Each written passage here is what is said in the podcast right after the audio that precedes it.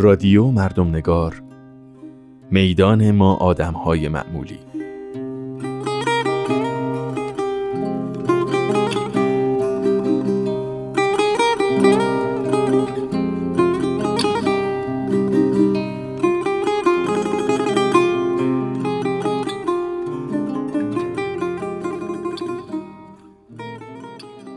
سلام. این سومین قسمت از رادیو مردم نگاره. و قرار اینجا درباره تجربه دست اول و بیواسطه آدم های معمولی حرف بزنیم. من شیوا علی نقیان هستم، دانش آموخته انسان شناسی و سردبیر رادیو مردم نگار.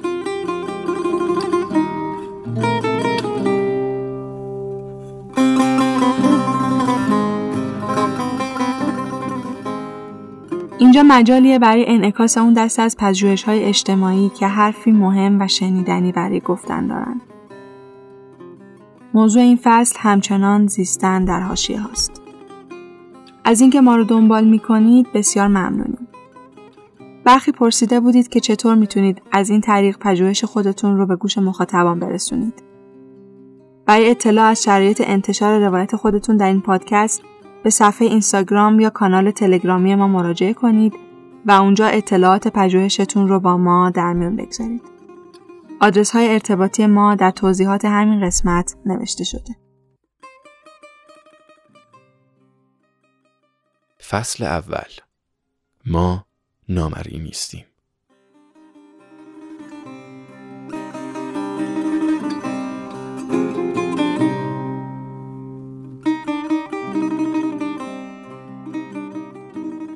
قسمت به روایت حسام حسین زاده از بودن در مدرسه اختصاص داره.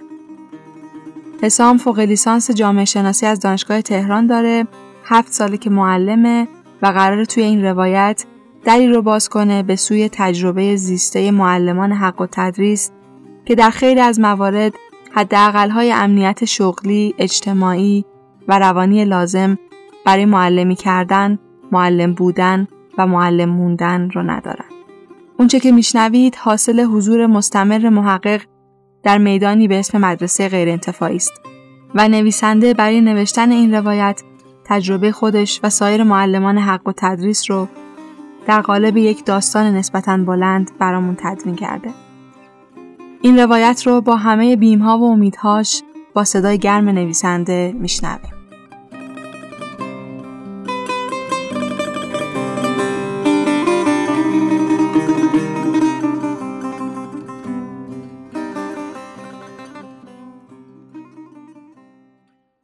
دنیا معلم هیولا حسام حسین زاده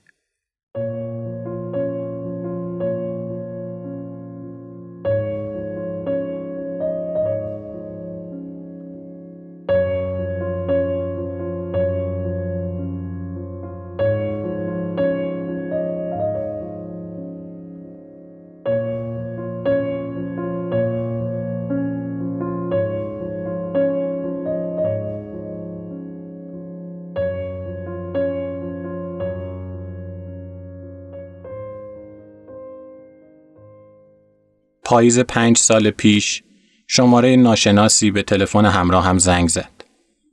من هم مثل همیشه جوابی نداده بودم. چند ساعت بعد در تلگرام پیام داد. نامش دنیا بود. دانشجوی ترم یک علوم اجتماعی. گفت که عاشق معلمی است و آرزویش این است که بتواند معلم شود. از راهی دور آمده بود. شهری کوچک در گیلان. از آن جاهایی که آدمهایش قرار نیست هرگز پایتخت را ببینند. اما او دیده بود. گفت از بچه های دانشکده پرسجو کرده و من را به او معرفی کردند تا شاید بتوانم برای معلم شدن کمکش کنم. همان پاسخی که به همه این دست تماس ها می دهم را به او هم دادم. گفتم که برای معلم شدن باید آشنا داشته باشد. وگرنه شانس ورودش به مدرسه بسیار پایین است. با غمی در صدایش گفت که آشنایی ندارد. به او پیشنهاد کردم تا جایی که می‌تواند در جلسات مصاحبه مدارس مختلف شرکت کند. البته از پیش بداند که احتمال جذبش بسیار پایین است. اما می تواند در جلسه مصاحبه پیشنهاد کار داوطلبانه یا با دستمزد بسیار پایین را بدهد. او هم ناامیدانه تشکر کرد و خداحافظی کردیم. چند ماه بعد دوباره همان داستان تکرار شد. شماره اش را ذخیره نکرده بودم و باز هم جواب تماس ناشناسش را ندادم. دوباره در تلگرام پیام داد و خودش را معرفی کرد. خوشحال بود. بعد از کلی مصاحبه بالاخره موفق شده بود وارد یک مدرسه دخترانه متوسطه اول شود. به همان نسخه عمل کرده بود. در جلسه مصاحبه پیشنهاد داده بود که می تواند به صورت داوطلبانه برای بچه های مدرسه کلاس های فوق برنامه ای درباره پژوهش اجتماعی بگذارد. مدرسه هم این لغمه چرب و البته رایگان را روی هوا زده بود. مثل یک بازی برد برد. هم مسئولین مدرسه خوشحال بودند و هم دنیا. هنوز سه چهار ماهی تا شروع سال تحصیلی مانده بود. اما دنیا مدام تکرار می کرد که استرس دارد. قرار بود کلاسهایش را برای بچه های پایه هفتم برگزار کند. او نگران بود که معلم خوبی نباشد. که نتواند با بچه ها رابطه دوستانه ای برقرار کند. فهرست نگرانی هایش تمامی نداشت. او از آنها می گفت و من لبخند زنان برایش می نوشتم که نگران نباش همه چی خوب پیش میره. از همان چند مکالمه کوتاهمان می توانستم معلم درونش را ببینم. می دانستم چالش عجیب و غریبی نخواهد داشت و می تواند با بچه ها دوست شود و برایشان لحظات خوشایندی بسازد. البته فرصتش برای بودن با بچه ها بسیار کوتاه بود. هفته دو زنگ فوق برنامه یک ساعته که حضور در آن هم برای دانش آموزان اختیاری بود. اما برای همین هم سر از پا نمی شناخت. احساس می کرد بالاخره زندگی روی خوشش را نشان داده و وارد مدرسه این سرزمین عجایب شده است. من اما می دانستم که این تازه شروع ماجراست. سال تحصیلی شروع شد. روزها و ماههای اول پس از هر جلسه کلاس گزارش مفصلش را برایم می گفت. درباره ایده هایش صحبت می کرد و کارهای فوقلادهی که بنا داشت در ادامه سال انجام دهد. اما این حال خوش دوام چندانی نداشت. اواخر پاییز بود که دوباره زنگ زد. این بار جواب دادم چون شمارهش را ذخیره کرده بودم. از سلامش فهمیدم که مثل دفعات قبل سر حال نیست. تازه جلسه اش با مدیر مدرسه تمام شده بود. یک جلسه سه ساعته که در آن همه ایده های فوقلاده و خلاقانه اش را شرح داده بود و البته مدیر همانطور که انتظار می رفت همه آنها را رد کرده بود. دنیا برافروخته شده بود و مدیر با تکبر به او یادآوری کرده بود که کیست و کجاست؟ او در واقع کسی نبود. در جمع آن معلمان و آن مدرسه او اصلا دیده نمی‌شد. دنیا حتی پیشنهاد کرده بود حاضر است بخشی از هزینه های تأمین نیازمندی هایش برای پیشبرد ایده هایش را خودش تأمین کند. مدیر مدرسه اما به او یادآور شده بود که ماجرا هزینه نیست. ماجرا هدف است. تلاش کرده بود برای دنیای تازه وارد به سرزمین عجایب توضیح دهد. پولی که مدرسه می‌گیرد برای این نیست که دانش آموزان را با واقعیت‌های جامعه آشنا کند بلکه برای آن است که در دانشگاه خوبی قبول شوند. این چیزی است که هم والدین می‌خواهند و هم مسئولین مدرسه. انگار دنیا تنها کسی باشد که چنین چیزی را نمی‌خواهد. پشت تلفن با سرعت حرف می‌زد. گله هایش را یکی از پس دیگری در سکوت گوش می کردم. حرفش که تمام شد پس از چند ثانیه به آرامی گفتم عادت می‌کنی اولش واکنشش فراتر از حد انتظارم بود از کوره در رفت که چرا مثل باباها صحبت می‌کنم با صدای بلند به من یادآوری کرد که عادت نمی کنم. بذار امسال بگذره درستش می کنم. گفتم سال بعد چی داره که امسال نداره؟ جواب داد که سال بعد چیزی نداره. دنیای سال بعد یه چیزی داره که دنیای امسال نداره. اونم سابقه کار توی مدرسه است. فهمیدم تصمیم دارد در پایان سال مدرسه اش را عوض کند. تصمیمی که همیشه ساده است اما انجام دادنش نه.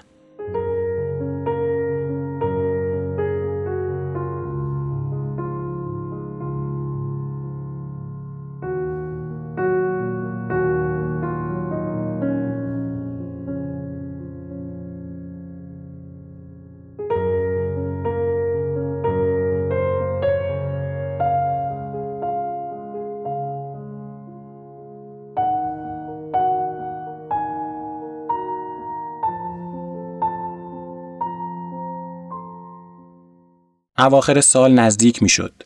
دنیا دوباره پشت سر هم در مدارس مختلف فرم پر می کرد و منتظر می نشست تا جلسه مصاحبه فرا برسد. از نوشتن سابقه کارش در های استخدام ذوق زده می شد. مدرسه ای که سال تحصیلی را در آن گذرانده بود اسم و رسم خوبی داشت و به همین دلیل تصور می کرد او را روی هوا می زنند. حدود ساعت یازده صبح یکی از روزهای پایانی خرداد سه سال پیش وقتی که تازه از نمی‌دانم چند دهمین جلسه مصاحبهش بیرون آمده بود با من تماس گرفت. دوباره ناامیدی را در صدایش حس می کردم. ناراحت بود که یک سال سابقه کار به چشم کسی نمی آید. و همه وقتی می‌فهمند فقط دو ساعت در هفته کلاس داشته او را آنطور که باید جدی نمی‌گیرند. به او پیشنهاد دادم که معلمی را کنار بگذارد. می‌دانستم قبول نمی کند. ارائه چنین پیشنهادی به کسی که عاشق معلمی است باعث می شود امید و تعهد دوباره در قلبش زنده شود. باز هم از کوره در رفت که کم نمیارم و ادامه میدم. روزهای ابتدایی تیر هم رسید و حالا همه مدارس کم کم داشتند تیمهای سال بعدشان را میبستند. دنیا زنگ زد و گفت که مدرسهشان برای سال بعد به او پیشنهاد داده تا کتاب مطالعات اجتماعی پایه هفتم را تدریس کند. مدرسه سه کلاس هفتم داشت و هر کلاس هفته ای سه زنگ مطالعات اجتماعی. می‌شد ماهی 28 زنگ و حدوداً دو روز از هفتهش را پر می کرد. کنجکاو بود بداند مدرسه چه دست مزدی برایش در نظر خواهد گرفت. این بار تلاش کردم کمی به او آمادگی بدهم که انتظار دستمزد بالایی نداشته باشد. چون هم درس مطالعات اجتماعی برای اغلب مدارس درسی هاشیه‌ای محسوب می شود و هم او سال گذشته را در همین مدرسه داوطلبانه کار کرده است. با این آمادگی نزد مدیر رفت. مبلغ پیشنهادی او اما چیزی بود که حتی من هم چندان آمادگیش را نداشتم. ساعتی نه هزار تومن. ماهی دویست و پنجاه هزار تومن و سالی سه میلیون تومن. یعنی حقوق یک سال او تقریبا معادل حقوق یک ماه معلمان تمام وقت بود. از چنین پیشنهاد به قول خودش بیشرمانه ای شکه شده بود. با او همدلی کردم که هرچند انتظار بیشرمی را داشتم اما نه در این حد. البته در گفتگوی حضوری با مدیر تلاش کرده بود محترمانه به او بگوید که دستمزد پیشنهادی بسیار پایین است. اما مدیر هم به او یادآوری کرده بود که اولا او تجربه خاصی ندارد و دوما همه معلم ها سر و دست می شکنند برای اینکه تدریس در چنین مدرسه ای را در کارنامهشان داشته باشند. حالا دنیا در پایان نخستین سال معلمیش تنها یک گزینه برای ادامه معلم بودن پیش رو داشت. دو روز در هفته ماهی دویست و پنجاه هزار تومن. یا باید آن را میپذیرفت یا عطای معلمی را به لقایش میبخشید. همچون بسیاری دیگر از معلمان حق و تدریس که در نهایت مجبور می شوند شرایط مدرسه را بپذیرند، او هم پذیرفت. روزها پشت سر هم گذشت و سال تحصیلی شروع شد. دنیا زغ زده بود. انگار فضای جدیدی را در کنار بچه ها تجربه می کرد. هم زمان بیشتری را با آنان می گذراند و هم با دانش آموزان بیشتری سر و کار داشت. چون کلاس امسالش برخلاف کلاس سال گذشته اختیاری نبود و همه باید در آن حضور میافتند. مدام می ترسید که نکند به بچه ها آسیب بزند یا نتواند بیشترین آورده را برایشان داشته باشد. در گفتگوهایمان همیشه تلاش می کردم زاویه دیدش را کمی تغییر دهم. او وضعیت خودش را با وضعیتی آرمانی مقایسه می کرد و می ترسید نکند بهترین معلم نباشد. معلوم بود که نیست. هیچ کدام از ما بهترین معلم نیستیم. فقط باید اطمینان داشته باشیم از گزینه های ممکن و واقعی دیگر بهتر عمل می کنیم. به او گفتم اگر مطمئن است جایگزینی که مدرسه برایش انتخاب می کند بهتر از اوست منطقی است به بچه ها این فرصت را بدهد تا از معلم بهتری بهره ببرند. اما واقعیت چیز دیگری است. می توان حد زد که اغلب گزینه های دیگر که حاضرند با ماهی دویست و پنجاه هزار تومن مطالعات اجتماعی سه کلاس هفتم را تدریس کنند اگر بدتر از دنیا نباشند بهتر از او هم نیستند. معلمانی که سابقهشان کیفیتشان را تضمین می کند شاید حاضر شوند رایگان تدریس کنند اما قطعا پیشنهاد ساعتی نه هزار تومن را نمیپذیرند.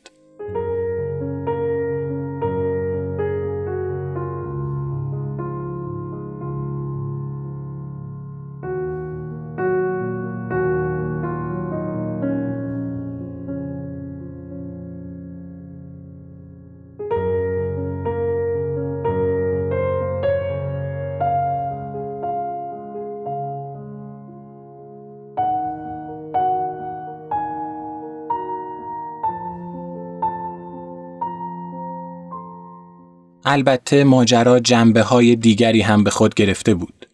حالا که دنیا مجبور بود دو روز کاری کامل را در مدرسه بگذراند با پدیده جدیدی به نام دفتر معلمان آشنا شده بود. از آنجایی که سال گذشته فقط دو جلسه یک ساعته آن هم در دو روز متفاوت در مدرسه حضور داشت حتی چشمش هم به این دفتر نخورده بود. وارد مدرسه می‌شد مستقیم می‌رفت سر کلاسش و پس از پایان کلاس بدون معطلی از مدرسه خارج می‌شد. امسال اما ماجرا متفاوت بود. نمی توانست بین زنگ ها از مدرسه خارج شود و مجبور بود در دفتر معلمان بنشیند. البته این اجبار مدرسه نبود. بیشتر اجبار خود کار معلمی است.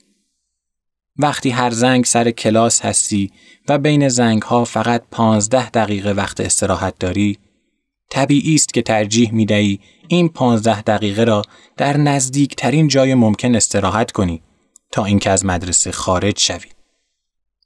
اما برای دنیا فضای دفتر معلمان آنقدر سنگین و ترد کننده بود که او گاهی ترجیح می‌داد زنگ های تفریح را در کوچه های اطراف مدرسه قدم بزند. او در جمع معلمان پر ادعای آن مدرسه سرشناس یک جوجه دانشجو بیشتر نبود. شنیده بود که یکی از همکارانش او را در جمع همکاران قدیمیتر این گونه خطاب کرده است. در اغلب مدارس تزادی ریشه‌ای میان معلمان قدیمی و جوجه دانشجوها وجود دارد. معلمان قدیمی تصور می کنند دانشجو معلم ها فنچ هایی هستند که دانشگاه بادشان کرده و ادعای علکی دارند. معمولا معلمان قدیمی معتقدند همه چیز در معلمی تجربه است که جوجه دانشجوها ندارندش و برعکس جوجه دانشجوها اغلب معتقدند همه چیز دانش و تخصص است که معلمان قدیمی آن را ندارند. این مناقشه تقریبا پایان ناپذیر است. ترد شدن معلمان جوانتر در جمع معلمان قدیمی درون مدارس آنقدر رواج دارد که تقریبا همه معلمان حق و تدریس جوان تجربهش کردند.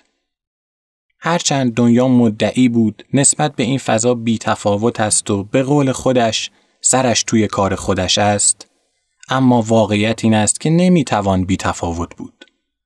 وقتی وارد دفتر معلمان می‌شوید و گوشه ای تنها می نشینید در حالی که باقی معلمان دور هم جمع شده اند و می‌گویند و میخندند قاعدتا احساساتی را تجربه می کنید. این احساسات حتی ارتباط مستقیمی به یک نفر بودن هم ندارد. ممکن است دو یا سه معلم جوان باشید اما باز هم در جمع آنها تنها و گوشنشین خواهید بود. این وضعیت فشار روانی زیادی را به دنیا وارد می کرد. کار تا آنجا پیش رفت که تصور می کرد تشویش های حاصل از این دست برخوردها دارد روی کیفیت کلاس هایش هم تأثیر منفی می گذارد. البته حالا آنقدر اعتماد به نفس پیدا کرده بود که این تصور به جای آنکه نگران و پریشانش کند باعث می شد دقت و تلاش بیشتری به خرج دهد. به هر حال واضح بود که شرایط برای دنیا ایدئال نبود. یک روز در گفتگوی تلفنی و میان تند تند حرف زدنهایش ناگهان گفت که اگه برگردم عقب پیشنهادشون رو رد می‌کنم. و ساکت شد. من هم ساکت شدم. برایم عجیب نبود. اما ناراحت کننده چرا؟ شنیدن این حرف نگرانم کرد چون این لحظات و این تجارب می توانند نقطه فروپاشی یک معلم باشند. آن روزها هرچند دنیا عمیقا ناراحت بود اما خبر نداشت که قرار است روزهای ناراحت کننده تری هم از راه برسد. روزهای ابتدایی اردیبهشت ماه شایعی در مدرسه دهان به دهان شده بود. قرار است مدیر را عوض کنند. دنیا در کنار چند دانشجو معلم دیگر روزهای تلخ را به فراموشی سپرده بودند و کم کم داشتند به ایده هایشان برای سال بعد فکر می کردند. نگران تغییر احتمالی مدیر نبودند چون تصور می کردند تغییر مدیر در مدرسه ای با این همه سابقه و ادعا قرار نیست طوفان بپا کند که البته اشتباه می کردند. تغییر مدیر مدرسه همیشه می تواند نشانه طوفان باشد. معمولا مدیر جدید تلاش می کند کلیت مجموعه را تا حد ممکن بر اساس فهم و رویکرد خودش نسبت به آموزش باز سازماندهی کند. در نهایت مدرسه اعلام کرد که بنا دارد جشنی به مناسبت پایان سال تحصیلی برای معلمان برگزار کند و همزمان با آن مراسم تودیع مدیر پیشین و معارفه مدیر جدید را به انجام برساند. چند ساعت پیش از آغاز مراسم با دنیا صحبت کردم. سوق زده بود. تا حالا تجربه حضور در چنین مراسمی را نداشت. دعوتش به چنین مراسمی انگار برایش بدین معنا بود که همه او را به عنوان معلم پذیرفتند. شاید هم واقعا دیگر همه او را به عنوان معلم پذیرفته بودند. حتی آن معلمان قدیمی. همه به جز مدیر جدید. مدیر جدید از راه نرسیده در لحظات پایانی جشن دنیا و سه دانشجو معلم دیگر را کنار کشیده بود و ضمن تشکر و قدردانی اعلام کرده بود که سال آینده نمی‌تواند با آنها همکاری کند و می توانند از حالا به فکر مدرسه جدیدی باشند.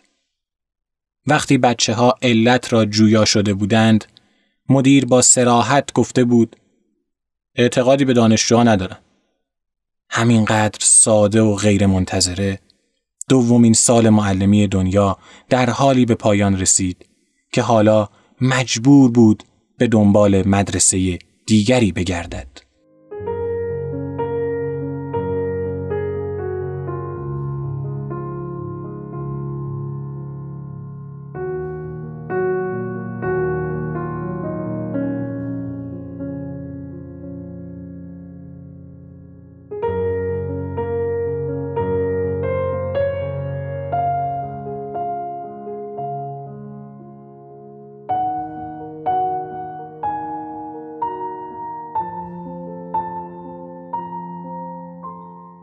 تصور می کردم تجربه اخیر دنیا را دلسرد کند. اما خوشبختانه این اتفاق نیفتاد. دوباره رفتن به مصاحبه های پیاپی را شروع کرد. جوری که هیچ محدودیتی برای خودش نگذاشته باشد، در همه مقاطع در مدارس پسرانه و دخترانه مصاحبه می‌داد تا ببیند در بهترین حالت چه گزینه هایی پیش رو دارد. هرچند وضعیت رزومه‌ای خوبی نداشت اما قابل قبول بود. یکی از شانسهایش این بود که پایه هفتم جایگاه استراتژیکی داشت. اکثر مدارس معتقدند کسی که در پایه هفتم تدریس کرده باشد دست کم در متوسطه اول و پایه ششم در دبستان می تواند بدون مشکل تدریس کند. همین مسئله باعث می شد دنیا به مدارس ابتدایی هم خوشبین باشد. از آنجایی که عاشق پسر بچه ها بود و دوست داشت معلمی آنها را تجربه کند، فضای مدرسه ابتدایی پسرانه برایش شورانگیز بود. دو تا از مصاحبه ها را در مدارس ابتدایی پسرانه پشت سر گذاشته بود و تقریبا روزی نبود که منتظر تماسشان نباشد. عاقبت یکی از آنها با او تماس گرفت و پیشنهاد تدریس دو درس مطالعات اجتماعی و تفکر و پژوهش در پایه ششم را به او داد. پیشنهاد خوبی بود. مجموعاً نه ساعت در هفته کلاس داشت. اما به خاطر پراکندگی کلاس ها سه روز را باید در مدرسه می گذراند. البته سه روز سبک و با وقت استراحت کافی بین کلاس ها. در گفتگوهای نهایی میان مدیر و دنیا وقتی بحث به شرایط مالی رسیده بود و مدیر خواسته بود دنیا پیشنهاد خودش را مطرح کند او دلش را به دریا زده و پیشنهاد ساعتی 20 هزار تومن را مطرح کرده بود. مبلغی بیش از دو برابر دست مزد ساعتیش در سال گذشته. مدیر استقبال کرده بود و دنیا متعجب شده بود. دلیل استقبال مدیر آن بود که می‌دانست نمی‌تواند معلم خلاقی همچون دنیا را با دستمزد ساعتی 20 هزار تومن به خدمت بگیرد و دنیا متعجب شده بود چون تصور می کرد در اغلب مدارس معلمان جوان مبلغی نزدیک به مبلغ سال گذشته او را می گیرند.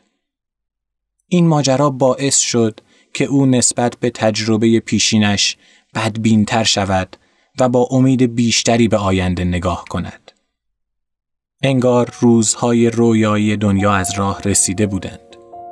قرار بود سال آینده به پسر بچه های پایه ششم تدریس کند و ماهانه حدود سه برابر حقوق سال گذشتهش حقوق بگیرد. یعنی 720 هزار تومن. یک تفاوت مهم دیگر هم آن بود که فضای مدرسه جدید برخلاف مدرسه قبلیش تک جنسیتی نبود. هم در میان معلمان و هم در میان کادر مردان هم مشغول به کار بودند. هرچند در مجموع تعداد زنان بیشتر بود. البته دنیا این تفاوت را به فال نیک می گرفت. به نظرش محیط های کار تک جنسیتی خشن و خسته کننده بودند و بیشتر از اینکه شبیه جامعه باشند شبیه آزمایشگاه بودند. من هم با او موافق بودم اما مطمئن نبودم دنیا جامعه را بیشتر دوست داشته باشد یا آزمایشگاه را. هنوز چند هفته بیشتر از آغاز سال تحصیلی نگذشته بود. تازه از مدرسه خارج شده بودم که دنیا زنگ زد و خواست فوراً مرا ببیند. وقتی دیدمش معلوم بود که گریه کرده. گویا از همان روزهای نخست سال تحصیلی یکی از مسئولین رد بالای بخش اداری مدرسه که حدود 20 سالی هم از او بزرگتر بود گاهی به دنیا پیام می‌داده و تلاش می‌کرده او را برای برقراری رابطه مجاب کند. دنیا هم همه پیام ها را بی جواب میگذاشته تا اینکه مرد داستان انان از کف داده و شروع کرده بود به ارسال پیام های جنسی مشمعز کننده. دنیا در شک بود. باورش نمی‌شد. شدیدن احساس ناامنی می کرد. هرچند هرگز واقعا چنین مسئله ای را درون مدرسه تجربه نکرده بودم، اما در فضاهای دیگری در کودکی تجربه اش را داشتم. می‌دانستم ناامنی جنسی عجب وضعیت ویران کننده است. تلاش می کردم آرامش کنم و دست کم سناریوهای بعید را از ذهنش دور کنم. مثلا دنیا نگران بود که اگر آن مرد در مدرسه به او تعرض جسمی کند چه؟ برایش توضیح دادم که احتمالش نزدیک به صفر است. احتمالا او به خاطر جایگاهی که در مدرسه دارد و سن و اعتبارش حتی ارسال این پیام ها را هم انکار می کند. چه برسد به اینکه بخواهد درون مدرسه تعرضی بکند. پس از گفتگوی طولانی دنیا تصمیم گرفت ماجرا را با مدیر مدرسه در میان بگذارد و امیدوار بود که مدیر واکنشی جدی به آن نشان دهد. البته واقعیت آنکه خودم هم تصور می کردم واکنش مدیر جدی خواهد بود و اگر همان موقع آن فرد را اخراج نکند قطعا در پایان سال این کار را خواهد کرد. واکنش مدیر اما تعجب آور بود. هرچند برای دنیا تعجب کمتری را به همراه داشت چون پیش از این هم طعم چنین قضاوتهایی را چشیده بود. مدیر وقیهانه او را متهم کرده بود به دلبری. البته نه با این ادبیات اما منظورش دقیقا همین بود. به عبارت دیگر منظورش این بود که کرم از خود درخته. خودتان مقصرید و از این دست مزخرفات. حالا دنیا سرخورده و گوشگیر شده بود. حرفهای مدیر آنقدر تیز بود که تا روزها بعد از آن هم گاهی دنیا را می خراشید. بعدها که این دست پیشنهادها تکرار و تکرار شد دنیا تصور کرد نکند واقعا حق با مدیر بوده و مقصر خودش است. تلاش می کردم برایش توضیح دهم که چرا برخورد مدیر نه تنها غیر حرفه‌ای که غیر انسانی هم بوده است. تا اوایل زمستان دنیا تلاش می کرد تا کم کم این ماجرا را به فراموشی بسپارد و همه چیز را برای خودش از نو بسازد. شاگردانش و فضای کلی مدرسه آنقدر برایش شورانگیز بودند که ارزش جنگیدن داشته باشند. البته مردان آزارگر دیگری هم از راه رسیدند و همه چیز را خراب و خراب تر کردند.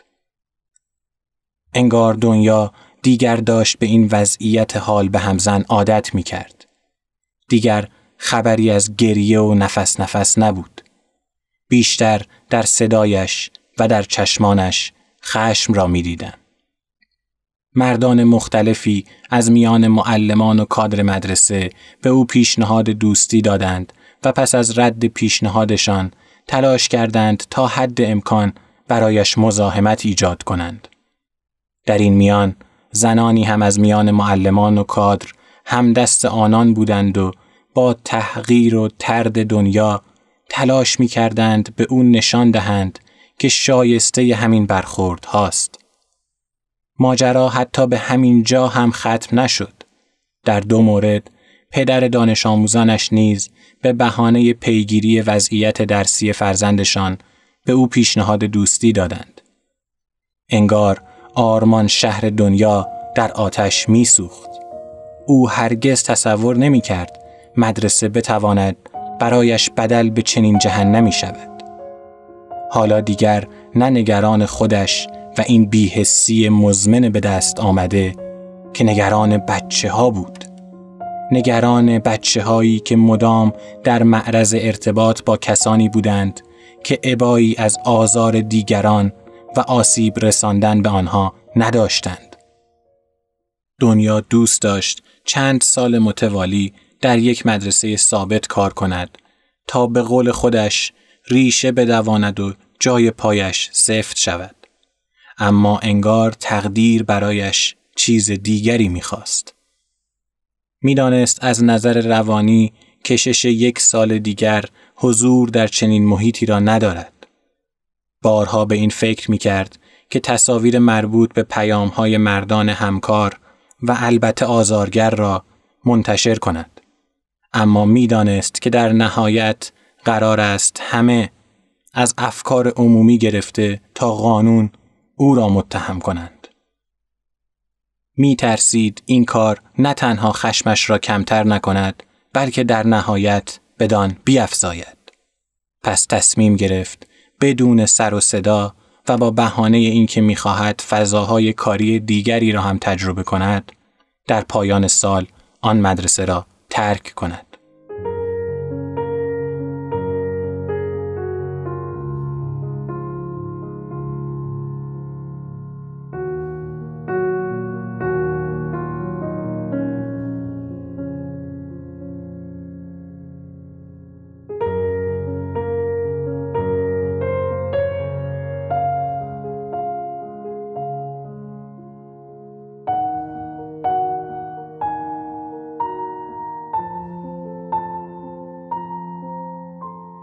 این بار کارش به سختی دفعات پیشین نبود. با تجربه سه سال حضور در مدارس متوسطه اول و ابتدایی حالا راحت تر می توانست کار پیدا کند. اوایل تیر ماه سال گذشته بود که با مدیر یک مدرسه ابتدایی دخترانه صحبت کرد و پیشنهاد معلمی تمام وقت پایه چهارم را گرفت. حالا که چند واحد بیشتر تا پایان دوره کارشناسیش باقی نمانده بود، می توانست تمام وقت مشغول کار شود. پیش از پذیرش نهایی پیشنهاد مدیر زنگ زد و چند دقیقه با هم مشورت کردیم. می‌دانستم برایش تجربه بسیار دشواری خواهد بود اما تشویقش کردم که پیشنهاد مدیر را بپذیرد. مطمئن بودم که از پس این مسئولیت برمیآید و هم برای خودش تجربه خوبی می سازد و هم برای بچه ها. بنابراین توافقشان نهایی شد. حالا قرار بود برای تدریس تمام وقت در پایه چهارم دو نیم میلیون تومن بگیرد. برای پنج روز هفته از ساعت هفت و نیم صبح تا سه عصر. دنیا داشت وارد مرحله جدیدی از معلمیش می‌شد. تفاوت زیادی میان معلمی پاره وقت و تمام وقت وجود دارد. اگر معلم پاره وقت باشید و سپس معلم تمام وقت شوید، احساس می کنید انگار آن سالهایی که معلم پاره وقت بوده اید، معلمی را واقعا تجربه نکرده اید. از این نظر برایش خوشحال و ذوق زده بودم. اواخر تیر ماه این بار سراسیمه زنگ زد. از گزینش آموزش و پرورش با او تماس گرفته بودند تا فردا برای برگزاری جلسه مصاحبه مراجعه کند. ابتدا کمی به او توپیدم که چرا شماره ای که نمی شناخته را جواب داده و اگر جواب نمی‌داد حالا این همه استراب هم نداشت. هرچند که ممکن بود آنقدر هر روز زنگ بزنند تا جواب بدهد. اما ممکن هم بود بیخیالش شوند. گفت چون در طول سه سال گذشته با او تماس نگرفته بودند، تصور می کرد خرش از پل گذشته است. برایش توضیح دادم که گزینش حساب و کتاب خاصی ندارد و دعوت به جلسه مصاحبه می تواند از چند ماه تا چند سال طول بکشد. بستگی به بخت و اقبال و هزاران معیار دیگر دارد. طبیعی بود که پاسخهایم آرامش نمی کرد. نمی‌دانست فردا باید چه بگوید. اصلا باید برود یا نه. به او پیشنهاد کردم حالا که جواب تلفن را داده حتما برود وگرنه ممکن است حساس شوند و بیشتر سخت بگیرند. ناگهان دنیا صدایش را بالا برد و با خشم گفت من نمیرم اونجا هرچی بخوان تحویلشون بدم. دروغ بگم و واسهشون به به و چهچه کنم ها. حقیقت رو میگم. می‌خواد خوششون بیاد و می‌خواد خوششون نیاد. برایش خاطره جلسه مصاحبه ام را تعریف کردم تا شاید کمی آرام بگیرد. آن روز درگیری ذهنیم میان حقیقت و دروغ را تا داخل اتاق مصاحبه کشاندم. پر رو پر رو به چشمان مصاحبه کننده زل زدم و گفتم آقا من تا همین الان نمی‌دونم راستشو بگم یا دروغ خواستم ببینم نظر شما چیه احمقانه تصور کردم هر انسانی در چنین موقعیتی حقیقت را ترجیح می دهد. او اما این گونه نبود. با سراحتی دردناک گفت برام فرق نداره چیزی که باید و نگی ردی. تلاش کردم برای دنیا توضیح دهم که آنجا دقیقا کجاست و کارش چیست. او اما از موضعش پا پس نمی کشید. می گفت نمی توانم و نمی خواهم دروغ بگویم. حرفش را می فهمیدم. مشکلی با موضعش نداشتم چون می دانستم این یک تصمیم شخصی است. اما امیدی که در صدایش بود نگرانم می کرد. او آنقدر خوشقلب بود که تصور می کرد همه دنیا یا دست کم اکثر آدمها حقیقت را به دروغ ترجیح می دهند. او امیدوار بود حقیقت را بگوید و تاییدش کنند. اما می دانستم نباید اینقدر خوشبین باشیم. روز بعد دنیا به مصاحبه رفت. حدود یک ساعت طول کشید. پس از جلسه با هم صحبت کردیم. خوشحال بود. انگار امیدش بیشتر شده بود. گفت خانم مصاحبه کننده خیلی خوب برخورد کرده و صداقت او را ستوده. من اما همچنان بدبین بودم. البته دروغ چرا؟ ته قلبم کمی امیدوار شدم که شاید یکی از آن خوبها به دنیا برخورده است.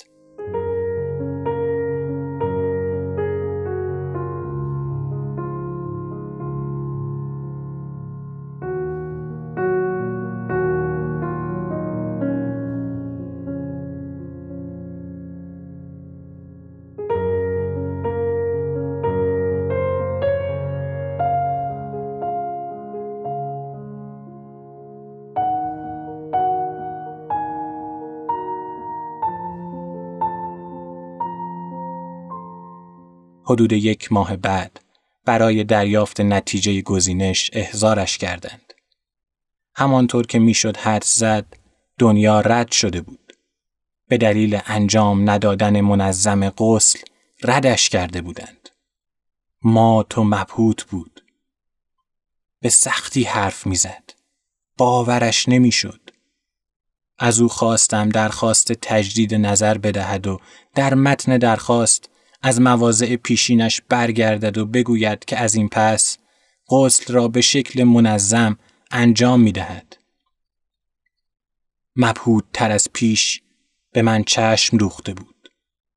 احساس می کردم که جمله ام همه آنچه از من در ذهنش ساخته بود را فرو ریخت.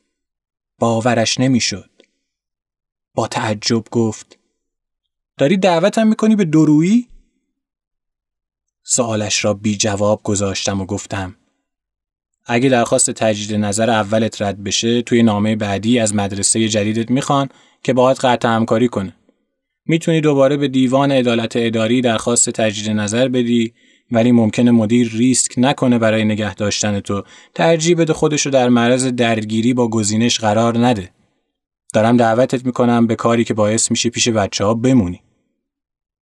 دنیا با تعجب بیشتری ادامه داد. بمونم که چی بشه؟ بی معطلی گفتم که معلمشون باشی. دنیا حالا دیگر از کوره در رفته بود. با صدای بلند گفت معلم؟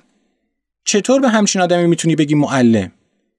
آدمی که اینجوری دروغ میگه و به چیزی وانمود می‌کنه که نیست معلم نیست هیولاست حق با او بود اینکه آدم خودش را در معرض چنین تناقضی قرار دهد می‌تواند خورد کننده باشد گفتم آره شاید هم حق با توه. شاید واقعا همچین آدمی تبدیل بشه به هیولا. ولی از اونجایی که دروه می‌تونه روی انسانیشو به بچه نشون بده. می‌تونه کمکشون کنه تا مجبور نشن برای کمک به بقیه هیولا شدن رو انتخاب کنن. با چشمانی گرد جواب داد که خودت همینی که میگی رو قبول نداری. نمیشه از شر به خیر رسید. حق با او بود. انگار خودم هم خودم را قبول نداشتم. سرم را پایین انداختم و زیر لب گفتم ولی شاید بشه با خودکشی به کسی زندگی بخشید. دنیا ناامیدانه گفت انگاری دیگه نمیشناسمت و رفت. از آن روز به بعد دیگر با هم ارتباطی نداشتیم. آخرین شب تابستان رسیده بود و فردا دوباره مدارس باز می شد. فردا برمیگشتم سر کلاس و می‌خواستم بدانم دنیا فردا را چگونه میگذراند. موفق شده است معلم بماند یا نه؟ با او تماس گرفتم. تماس کوتاهی بود. خشک و سرسری حال و احوال کردیم.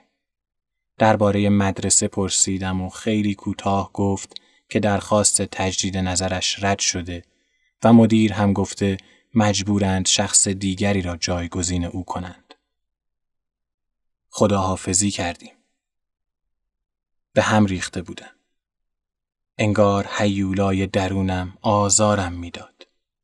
به انتخابم به انتخابهایم شک کرده بودم. هر موقع که حیولا تقلا می کرد و تصور می کردم الان است که پوستم را بشکافد و بیرون بزند به بچه ها فکر می کردم. به اینکه بودنم کنارشان بهتر از بودن خیلی های دیگر است.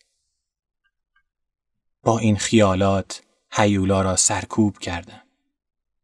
صبح روز بعد سر کلاس حال خوبی نداشتم. بچه ها مثل همیشه فهمیده بودند که خوب نیستم. یکی از بچه ها جرأت کرد دستش را بالا ببرد و بپرسد که آقا عصبانید؟ جواب دادم که نه فقط یه کمی ناراحتم. یکی دیگرشان پا پیش گذاشت و گفت آقا از ماها؟